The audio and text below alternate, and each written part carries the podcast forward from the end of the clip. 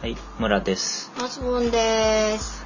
動物の村です。はーはい。ーい第3回目はいです。えっと、この番組はですね、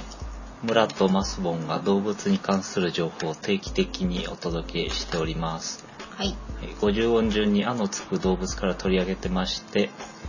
えー今回3回目なので「あいう」の「う」の動物をやっていきうま。ですすね。私今日はゆで卵の皮を剥きながらでお送りすることを初めにお伝えしておきたいと思いますけど。ながらでやっておあり食ますべ。ないので、剥くだけですね。食べません。ええ後で食べますけどね。特にあの今日の話題は卵とは関係がないんですけれども、はい。まあ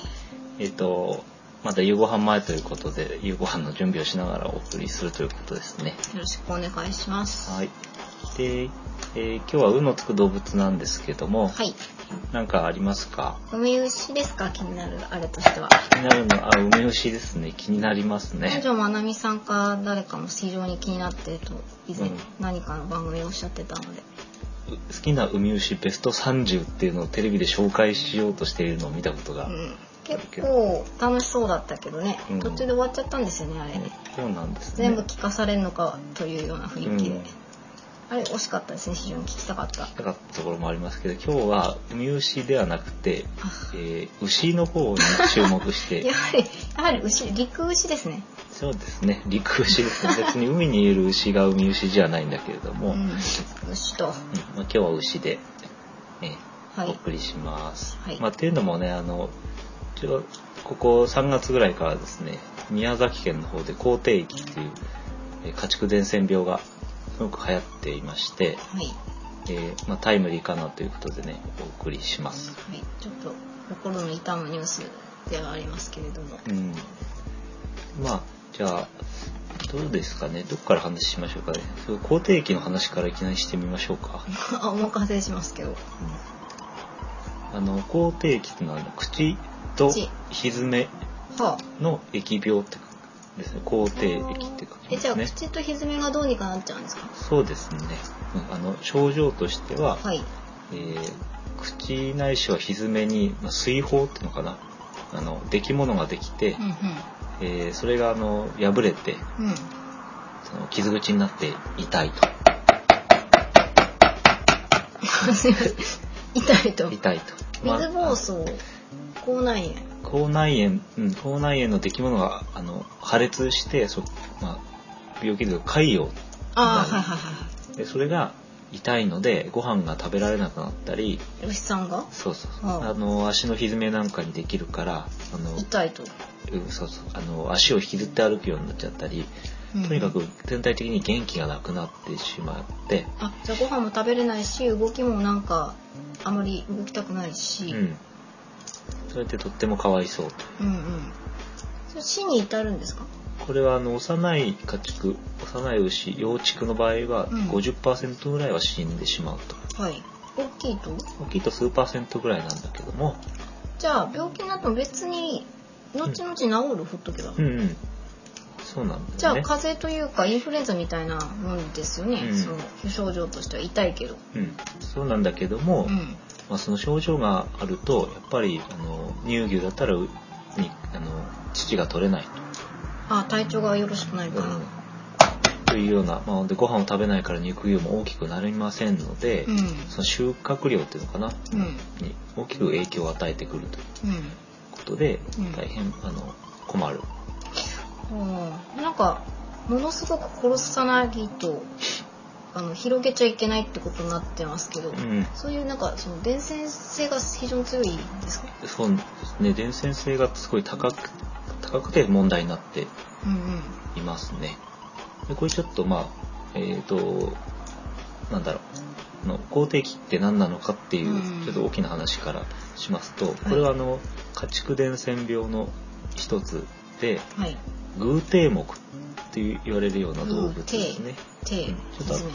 これまた分類についてはまた後ではい紹介するんだけども、はいそのまあ、ひずめ偶数の偶にひずめだからね、うんひずめがあの2つに割れてる動物うんに、えーそれを中心に感染するといううん口蹄疫ウイルスっていうのがうん。これによって起こる病気で日本では家畜伝染病予防法というものでうん。法定伝染病に指定されています。なるほど。じゃあ、牛以外にも、その、偶定うん、うん、の人たちは、うんかかり、かかりうる、かかるかかりま病す。気、具体的には牛の他には綿羊、羊、羊、それからヤギ、ヤギ。それから豚。豚さんもですかうん、でこの豚がやっぱり家畜の数としては日本の多いのでやっぱりほうほうほうほこれがかなり問題視されて今イメージとしては牛かもしれないけどううん。豚もかなりですね。あ、じゃあ、今んとこ豚に移ったって私は聞いたことないんですけど、まだあの辺は。あれはえ確か移って殺処分になってる。え、そうなの、うん、あじゃあですね。でこれがその家畜伝染病の中では最も伝染力の強いウイあの伝染病だっていうあふうに他にもいろいろあるけど、ん肯定期が怖いよと。伝染性が高いと。でこれがそのなんでしょうウイルス結晶を起こすってことから動物の全てその、うん血中にウイルスが回っていくっていうことでこれあの今の音は卵の殻を割ってる音最後の一個が硬い硬い。あ、開きました。はい。失礼しました。はい。 だからその感染した動物の体全体にウイルスが回ってしまう病気でうん。だからえー体の全ての組織や分泌物や糞便などがなるほど全てが感染源となってしまう。じゃあ、あの、なんだ、牛舎に入った人が、えっ、と、牛さんの、えっ、と、糞なんかをうんちょ、ちょろっとこう踏んじゃったりなんかして、うんうんその、長靴なんかで、お隣の牛舎に行ったら、めっちゃ映るみたいな。移る可能性が高いなるでほどこれがまずその牛を感染させるのに10粒のウイルスで感染させてしまった粒10ウイルスは何何匹っていうのか分かんないんだけど、うん、なんか大きさとかよくわかんないけど、まあ、とにかくすす10ご粒がくウちイょっルとスので。粒子10個でうん。牛が感染してしまうっていうことで、えーちょっと豚の話になると感染した豚からは1日に4億個のウイルスがまき散らされるとまあ、キチラスってどういうことですかあの空気感染はしない空気感染す空気感染するんじゃない、え、嘘。やばいじゃん、それう。ん、封鎖できなくないそうそうだから実際にだから海を越えたりした例があってはあ、アウトブレイク。ちょっとでも空気感染って言うのかなそういうのまあわからないんですけどなんか普通の人間のインフルエンザみたいに。あれは飛沫あれは暇咳とかで感染するけど咳をする病気じゃないからね、もまあちょっとなんか、まあ、うんまあそういう。あ、ゆで卵無事、綺麗に。うあおめでとうございあありがまとうすございます。ちょっとつけ、つけてきていいですかあじゃあその間にちょっはとい、じじゃゃあ一人でやっあはい一人でやってみますすぐ来ます。まあ、海を越えたことがあるっていうことで、まあ、例えばあの1960年代なんかにはイギリスから海峡を渡ってフランスまで、えー伝播したとまた80年代にはデンマークからスウェーデン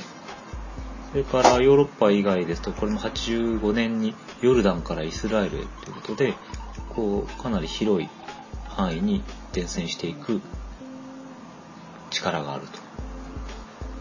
と。で、この度の日本の電線も、あれ国内で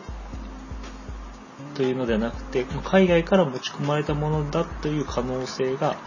えーえー高いという人もいます。うんそんな感じですかね。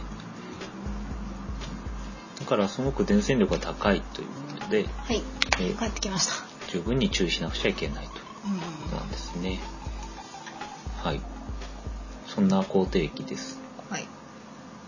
ん。なんか質問ありますか人には映んないんですよね。人にはですね、映らない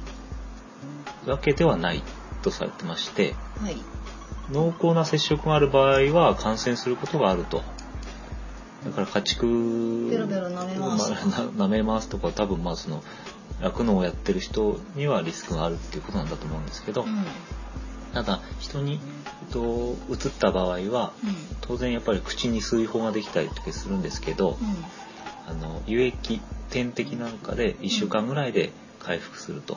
うん。あーいうことらしいですね。そこからなんか人間にブワーっと感染したりはしない。うん現在人から人への報感染例っていうのはないようでして、あーなる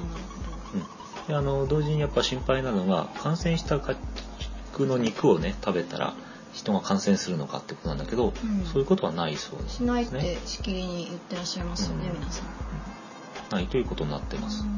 生肉食ってもいけるんですかねいけるんじゃないのかなだって肉を食べて感染することはないと言ってますからね。まあ今のところそういう立場でただ、うんあの生乳果肉か加熱処理をしてない生のあ牛ゲ乳ーター的なこういう飲み方をするとそうすると感染するやばいまあ、こういうあの人為的にわざと飲んで感染したっていうそういうあの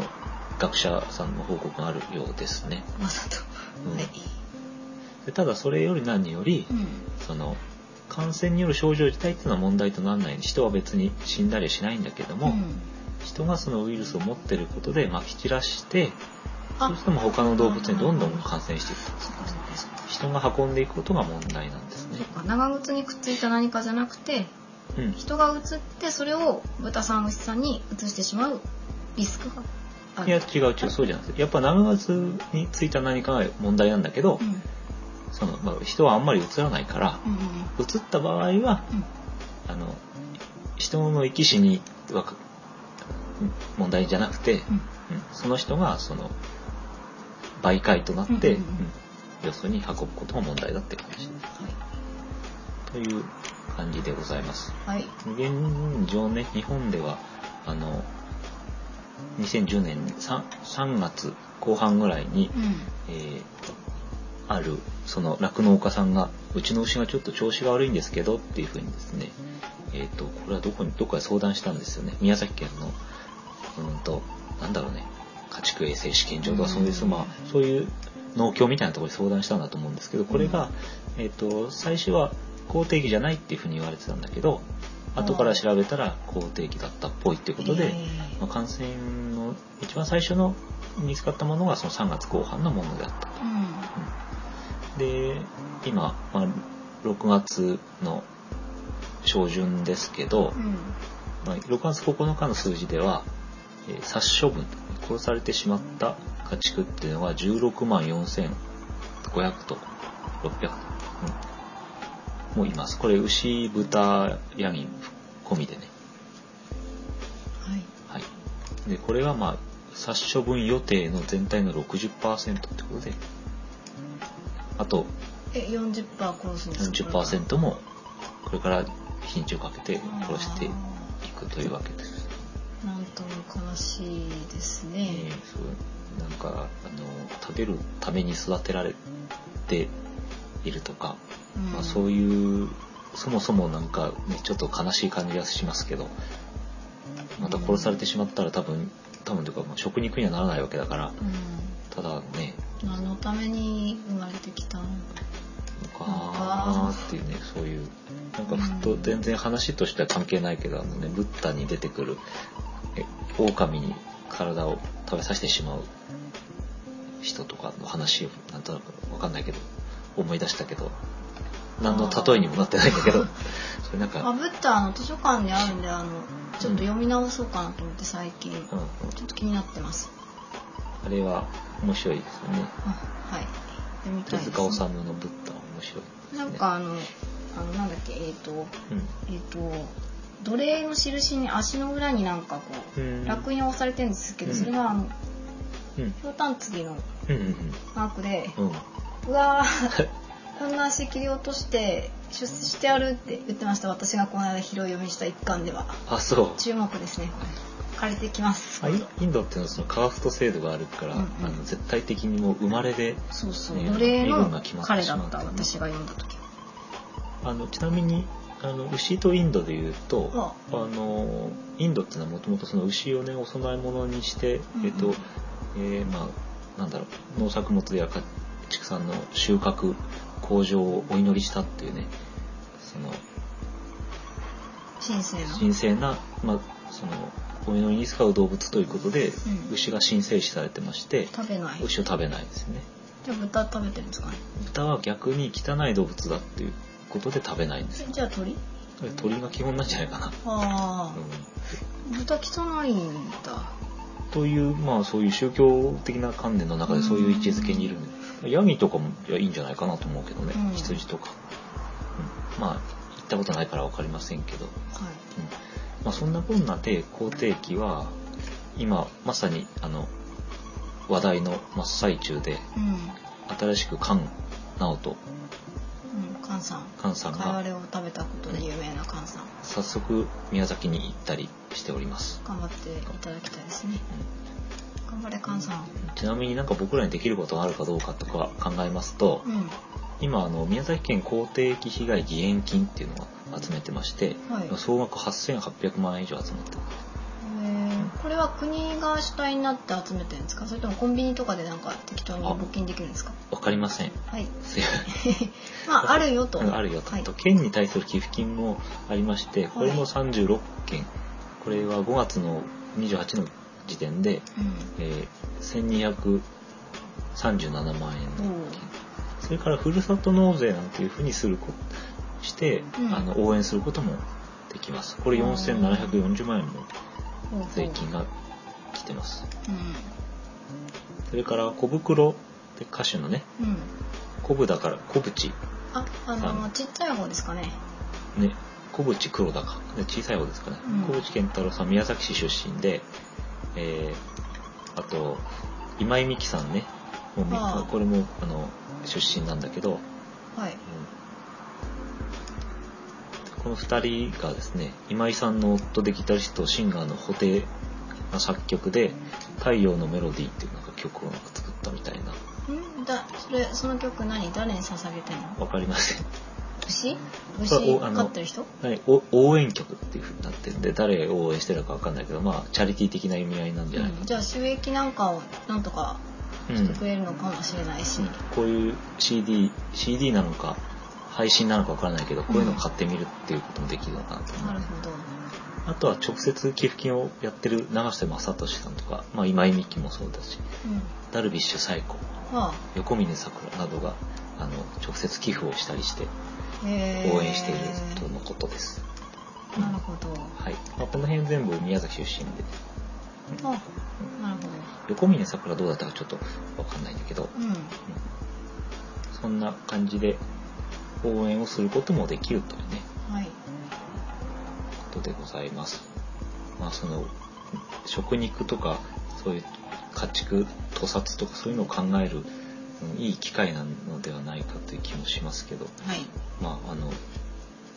酪農家じゃないんでね僕らはんそういうふうにねなあののんびりと構えてますけど、まあ、ほとんどね現地の人たちはもう本当に大変だろうなとういうんふうに思います、という感じですねはい大体もう半分ぐらい話しましたけどなんか質問ありますかあ肯定期についてでもあはこんなもんですかね、うんそんな感じですね何か、あとでじゃあ思い出したら聞き思いま出すしたらはいどうぞじゃああ思いのついたらかまあいいやはい、牛についてじゃうん、早速種類とか牛、木とか類とかうん牛っていうのはですねはい実は牛の仲間にはすごくいっぱいいてうんなんか知らんやつが多いっていうね印象がありまして、うん今言ってたその肯定期なんていうのは家畜種の牛っていうのは、うんそのすごく狭い意味の牛なんですよね。うんでね、えー牛。一般的にその家畜の牛っていうのは、えー分類上牛族っていう風に牛族族になってきまして、はいさらにその上にね一般的に牛って言った場合には牛赤、うんああアジアのアに科目の科ですけど、うんじゃあそれにいろんな種類がいるってこと、そうなんですね。牛族じゃないなんとか族がいるはそうずそうそう、うん、えっ、と牛赤のうん一覧なんだけど、あのアメリカのバイソンみたいな。ああバイソンこれバッファローとねよくそういうものですけうんど、うんうんそれはバイソン族牛赤の中のバイソン族牛赤の中の牛族っていうのがうんうん僕らが言ってる家畜の牛とか、まあ、ヤクっていうのねヤクうん、家畜種ああとはよくわからないのがニルガイ族あ貝ではないんですよねこ違うもう 牛だから ねうんあとはまあ水牛関係者とかれ関ね係者います、うんうん、そうなんですへえで実はさらにその今下から言ってるんだけど牛族の小さい丸のうんそれを囲むように牛赤っていうのが赤いるんですけうどんそのあれは次はそれより大大ききいい蚊になるとうんえっ、とねちょっとねこれいろんなとこに飛んじゃってるんだけどそうそうそうあの牛赤っていうのなんだけどは半数暗黙って言い方して半数半数あのあれですかうんいあの、うんここれですかこれ食べたやつをなんとかする一回あ出れしちゃう系のはいやつですね、うんこういうのが特徴なんだよね、はうんあうんじゃあそれを基準になんか分け他の人たちと分けてうん、多分そうね、うん、で牛赤、うん、牛か牛赤牛族っていうふうになるわけだうんとさらにその牛かっうんうんっていうのはいるんだけどキウイカト類ってどうなんですか牛か牛赤牛かっていうのはうんえーっとね同じそのんちょっとわかんないねわかんない うんと牛かっていうのははいあ、じゃあ最初から言ってみようか。うん一番頭から言うと哺乳類なんですよ、牛っていうのは。哺乳類の中のクジラ偶蹄目っていう、こちらうん、ゲー偶蹄目っていうこともあるんだけど、はいクジラ偶蹄目というような種類があって、うんこれあの、前回イルカ、クジラの話をしましたけしど、ましたはうんあの、クジラっていうのは一回陸に上がってから海に行ったってね、あうんでその名残でですね、うんそのクジラっていうのは哺乳類の中だとこの牛とかと同じような分類のあじゃあご先祖様的にはうん通ずるものがあるわけですかクジラ偶蹄目というようなところに、おーゆうかさんたちとそうだいからうつなそがりのが今一般的に偶蹄目と呼ばれているものっていうのはうんこういう、あの正確にはクジラ偶蹄目というような形になってうんクジラも含まっています。うーでんその下に牛ア目っていうのがあってうんその下にうん牛,、えー牛科がぶら下がっていると。うでん牛科の同じような牛科牛アモクの中には牛科の他にう鹿やキリンなどがいると、んへえじゃあ大きいカテゴリーで見ると鹿とかキリンとかもうんうん牛とこう並列してうん一つのうん牛科になってるわけだえっ、とね違うあ一つの牛アモクになって牛るアモクになるああわかこれんなねい言葉で言ってもわけがわからまなあいん自だけ分ど、であの皆さん表作って考えてくださいじっくりじ時間ある時ねあの夏休みでもとりあえずもう一回言うとえ哺乳類クジラ偶蹄目牛アモク牛科牛赤牛属ですねあひたすら牛なんですねでそうですね牛さんはうん、うん、そうそうそうあの家畜であるところの牛っていうのはひたすら牛ですうんうんじゃあその偶天目じゃないのはとかさ、うんそうねあのさっきキリンとか鹿とかもいあのいるよいるよって言ったからじゃあ他に何がいるんだって言えば例えば馬は偶天目じゃないですよね、あじゃあ牛と馬はすごく上でもすごく上から分かれちゃってるあーうんなんかあのなんだろうこうか家畜というか牧場にいる人たちっていう風になんとなくカテゴライズ私の中でしてますけどうんうんなんかこごう先祖様はちょっとう違う、んまあなんか姿形も違うけどうん、そうなんですねそういうあのなんとなく人間に親しいような、ねうんうんうんあの近い生き物のような気がするけどうんうん牛と馬っていうのは大きく違ってますはい。でね、あの、違いで言うと、一つ面白いのがあって、その、えっ、とね、角、そのうん、こう水牛とかね、うん。水牛とかね、牛は角があるじゃないですかう。んで、あとさっきあの違う仲間だって言ってたね、鹿、うんうん、を鹿にも角があるよね。あうんよしまあいいえやこはれいね、うん、えっと角で大きくその牛と鹿を区別することができるんだよねへ基本的にーうん枝分かれをしてない角を持ってるのが牛うんどんなに太くてもうんどんなに太くても、うんうんで枝分かれをしてるのが鹿、はいうん、ですなんとなく私の中で細く細くてこう木の枝みたいな人が鹿っていう風にうんイメージしました今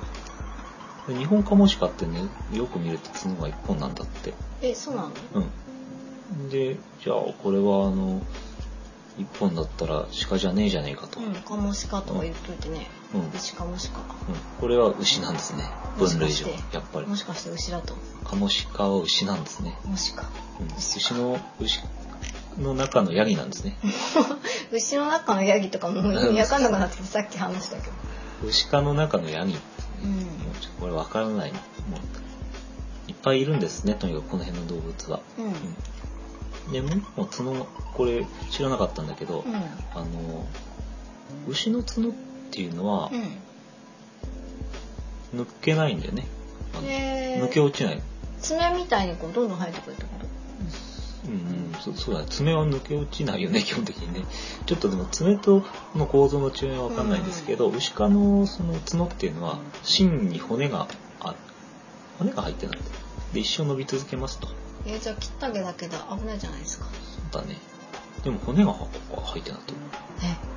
それに対して鹿科の角っていうのは皮膚皮膚が盛り上がって作られるもんでうん。毎年抜け落ちるんだそうで、えーじゃあ植物的な感じであうん今年も枯れるわみたいな、うんポロッとだもんで、うんあの奈良公園とかの鹿のねうん角を切るニュースっていうのがよくね秋にあるんですけど、うんこれは痛そうに見えるけど、まあうん、鹿にとってみればどうせ抜けるものだしみたいな、ううんんだそうです、うんううんそんなこんなでまあ日本ではどっちも角なんだけどんうん角って言うんだけど英語では牛みたいなその角枝分かれしてない角はコーンとあユニコーンのコーンですか、うん、で一般的にその枝分かれしてる方の角って鹿の角っていうのはアントラーって言うんですよアねントラーさ鹿島アントラーですよアンねトラーズうん鹿、うん、鹿だ鹿だよね。ねうんていうか鹿島の鹿が鹿だからね。はあえあそんなダジャレから来た名前なんだあのルタオみたいにルルタオみたい な。ダジャレといえば、ルタオまのあサ CM がッカー怖だいったらまあコいいルやサドーレだと思うけどね。あうんあ北海道系の人はどう思うどうまああんもまね言わないでしょ はい北海道をね、にあの文句を言うつもりはないんだけど、うん逆さにしたいさっき逆さにしがちっていうね。気持ちがそういう気持ちがあるんでしょうかなんかありますか。大体牛のあの種類はこんな感じですね。他との区別みたいな。うんうんうん、あそうだ柄柄。なんかあの真っ黒の人たちとうんうんうん。あの牛乳のパックにあうるん白に黒の縁の入ったあのピーちゃんみたいな、うんああいうのはあれは種類は違うんですか、柄が違うのは違うんじゃないかな。でただそのホルスタインって呼ばれてる牛っていうのは、うんまあ、乳牛って日本の90%以上の牛乳はホルスタインから取れてるんだけども、うんホルスタインっていうのはもともとえー黒ベースは黒うんうんでその優性遺伝のでもってうん優性な部分が白なんかちょっと分かんないんだけどえじゃあ掛け合わせていあれくは違う黒地に白縁なのねなんだっ黒て地にに白白縁縁っていうスタンスらしいんです、うんうんえでも白が多く見える白が多く見えるけど基本は黒なんだって下地は黒、えー下地は白でしょやっぱ見た感じそのねなんか六白牛って呼ばれてたんだって、六白うん、6つの白い牛って呼ばれててうん六白、うんホルスタインっていうのはうんそのベース黒なんだけど4つの足足の部分うん靴下の部分とうん尻尾とうん鼻の上あたり合計6個の部分が必ず白くなる、えこれが六白牛っていうそうで、まああのそういう柄がありますね書いてあるかな、うん、白黒模様ね、ー、うんうんうん、なんだってほんでまああの日本では黒毛和紙とかね模様で言ったらもう真っ黒と、ね、茶色から黒なんだけども、こういうものはあの食肉用だとか農耕用にえ農耕用って引っ張るとかそういうことそうそうそう、うんもう今農耕用とは言わないんでしょうけどねあでもなんかあのなんとかランドとかなんとか牧場とかでこううんあの人を乗せて引っ張ったりとか、うんあの農耕ではないけどね農耕 タクシー用というか、うん、うんうんあまとね、あとはジャージー種類でいうと乳牛なんですけど比較的濃い牛乳を出すよねあ、ジャージー牛乳のヨーグルトとかプリンとかなんかすごくこってり系これは割と茶色っぽいタイプの毛が毛が、うん、色がうん牛だったと思います、はいであとは種類で言ったら肉牛っていうのは世界三大肉牛ってありまして、うん柄はよくわかりませんけどアバディーン・アンガスヘルフォードショートホーンっていうのが世界三大肉牛だそうでうーんす知りません知りませんはいまあね日本だと和牛黒毛和牛和種黒毛和種っていうのがすごく珍重されますけど、うんうんまあ、今ね好定期の関係ですごく危機的な状況なのかなっていうふうにうん思いますいろいろこれもそのやっぱり人間が作り変えたりしている過程でいろんな種類に分かれているうんんなでするほどね、なるはいそんな感じですほどはい何かありますか他にえっ、ー、と闘牛闘牛うんうん闘牛ねちょっと気になってるんですうよ、んあんな残虐なそうそう今あのやっ ぱりこの間もイルカのところでも触れたけれども、その動物を虐待するこやっとぱに残虐なのかなっていう、うん、すごく、うんえっと、抵抗があるんですけど、うんあのスペインの闘牛なんていうのはそもそもその肉を食べるために殺しているという背景があるみたいでうんあの基本的には食べているというようなことになってるらしいんであすけれじどゃああの戦うのは法令とかやるのは、うんそれ違うかな前座それオーレっていうのは、うん、それはフラメンコかなフラメンコかもしれない。まあいいけどあの前座食べる前の気分のうこ う、うんうんうん、ん、まあそうそうなんでしょうかね。見せ物お祭りまあ見せ物だけど、うんそっかただあのやっぱりねあのちょっと気になることはその赤犬のうんうんで牛をね興奮させるって言うんだけどうあれはムレータっていうらしいんだけどもんはいこれはねあの全然赤である必要がないっていう、他の布でも興奮するのうん、牛はね赤いものを赤い色をね区別できないそうであその目的にうんだから何色でもいけるんだ色じゃなくて動きで興奮を煽っていると布のひらひらでそうそう、ああうん、だそうですうんあむしろね赤い色で興奮するのは闘牛士の方であるえそうなのえわか人んない間って赤で興奮するのなんかそういうイメージありますよね。ね赤い下着とか、え興奮するのうん、そういう人もいます、ね。フラメンコとかも赤でしょ。あ情熱の色的な、うん血液的あなうん色なのかね。イメージなのかな結局そのうん。心理的なあれもあるのかもしれないけど、うん。まあ、赤い布団で寝て落ち着くとか赤い部屋で過ごして落ち着く感じはしないね、うん、そうだよね。病院とか真っ赤だったらちょっとなんかやばい、うん、うん。ややっ やばいしぱり何かそういうあの危険を感じさせたりね、あの、えーき消防車だとかもそうだし、サイレンなんかもああそうだ赤し、信号とかね、うん、何かそういうこうアドレナリンを出していくような色なのかもしれないですね、ちなみにあの日本でも闘牛というのが盛んなところありまして宇和島です、愛媛県の宇和島ねこれは基本的には黒毛和牛をを使えっじてゃある食そうべですれる食べれる美味しそう食べたら美味しい牛ってことです食べる牛さんでも多分その闘牛用のものっていうのは闘牛用に育てているから、うん、あの美味しい牛っていうのとまあ種類は同じだけど、うんうんまた筋肉とかねうん、違うんでしょうねそうですね。うん、だそうです。なんかどっかで牛祭りみたいなやってるそれもスペインだね。あそうなんだ、うん毎年死者が出てあの、うん街の中を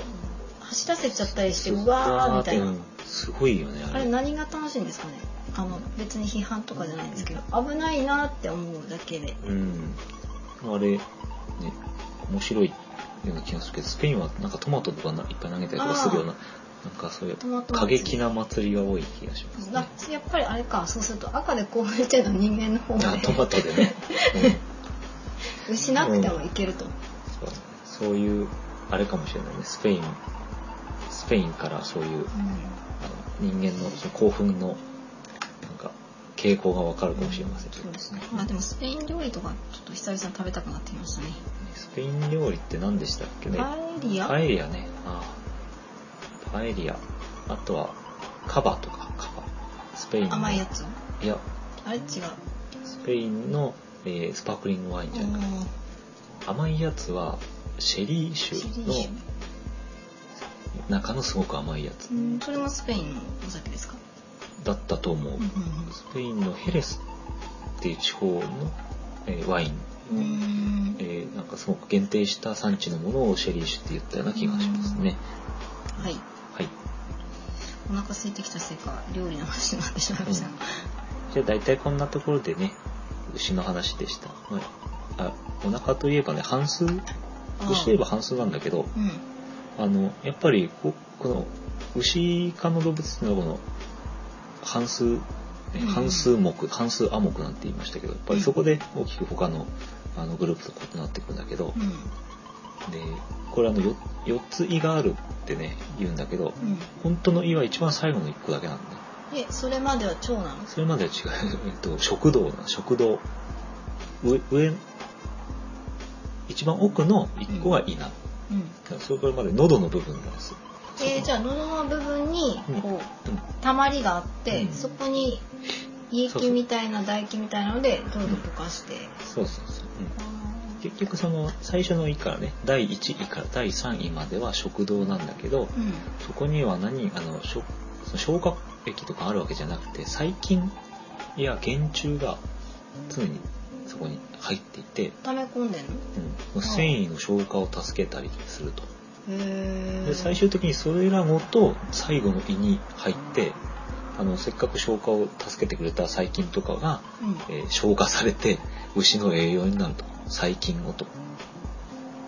っていうなんかすごいシステムになってますあらまあ工場みたいなそうそうそうそう、うんやっぱりその草をねあのセルロースを分解するその工場になってるんだよね、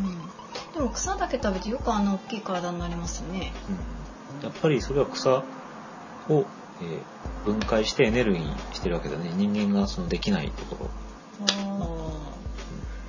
ほということでもうこのね関数っていうのはすごくあの、えーメリットがあってどうんでその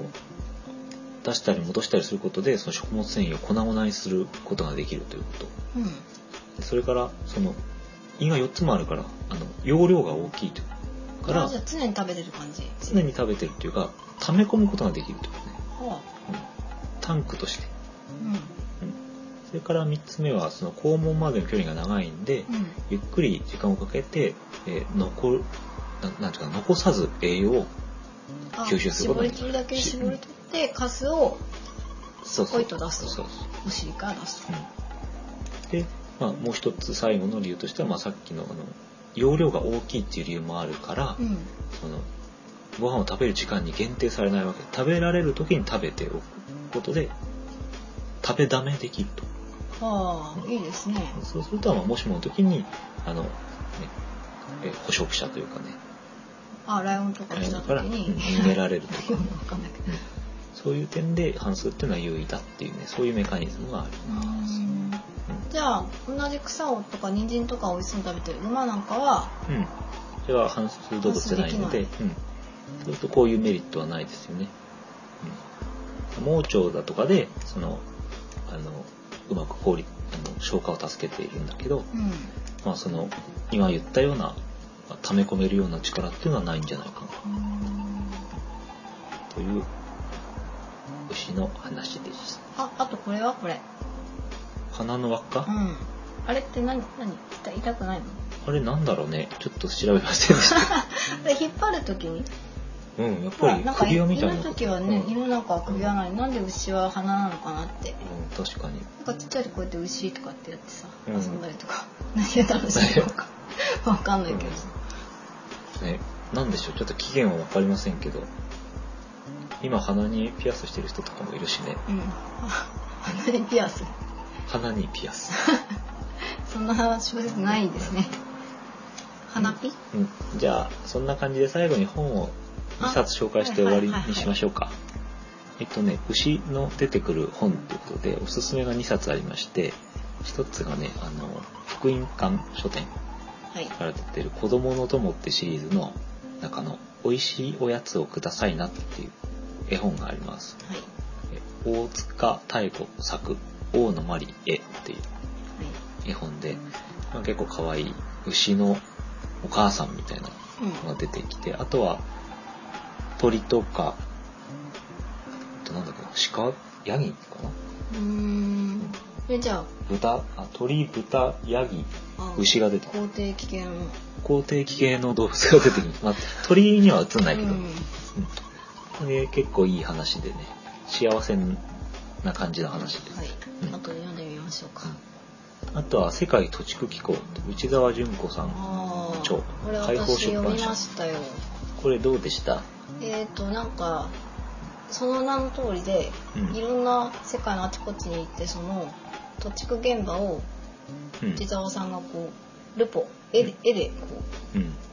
まあ、なんかカメラが入れないからとかいろいろなんかそのうーん。いろいろあるみたいなんですけど、まあ、それの手順なんかをすごい事細かに、うん。なるほど。うんうんうんその土地区、土札の都に家畜の地区ですね。世界土地区機構と。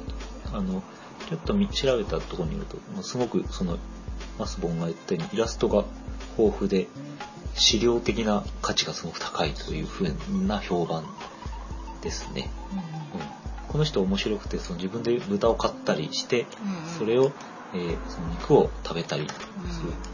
る。いろいろそう、そのなんか、なんとなく目を背けたくなるようなことを、ちゃんと正面から見据えて、うんうんえー本を書いておるようですので、うん機会があったら。ああとあれですねクーネルなんかにも絵をあ、イラストを書いてる。私しばらく気づかなくてすみませんでしたうん。うん。本当すいません でしたあったことあるんですすごい体だった忘れて本当すいませんでしたそんな、えーはい内澤淳子さんですね。密かに好きです、うんこんな、聞いてくれるといいですけどね、これをね。聞聞かない、うんまあ、うん聞いてください、いろんなとこで宣伝してね、ええまあ、誰かが喋っ誰かが聞いてるっていうことで喋らないとなんかやる気が出ないので、そうだね聞いてくださいということでね。これはこれですかこれ、ユンケル肯定期って いう。これあれですか肯定期って聞いたとき、タモさんかなんか飲んでるそうそう CM で、うんすごい高いんだよでね。これはえっ、とドリ栄養ドリンク栄養ドリンク。うんサラリーマンのおっさんなんかがここぞという時うに、ん、そうなんだと思うんだけど、なんかん1000円からするようなやえつだったとー、飲思んうだことありますないですあ。の茶色い不思議な小瓶でコンビニに売ってる感じのいや、いや、もっとちゃんとした箱に入ってる。箱うん、あの瓶1本が入るぐらいのうん箱に入ってる、へえそれなんか飲むとカーッとくるんですかあ 飲うんん、でな飲んいだかことならいけど、うんあー全然この肯定期は全然肯定期とはさっきのとは違うんだけどはい僕興味があるんでさ肯定期といえばユンケルっていうね いいのかなそう言っとちいうゃっふうてに思いましたけどえそんな感じでえあの最後のこれ何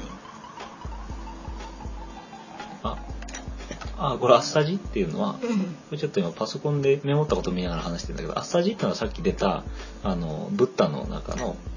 うん狼に自分の体が食べさせる僧侶アッサジあーそうなんだこれも読んだら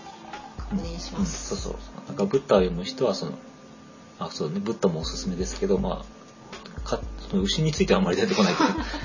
ブッダについてだねうん、アッサジのシーンはやっぱりなんか、ね、ちょっともっと思うところがありますよね、うん、まあそんな感じですはい第3回目ということではいいかがでしたでしょうか、アミの話いかがだったでしょうか海牛の話はしてない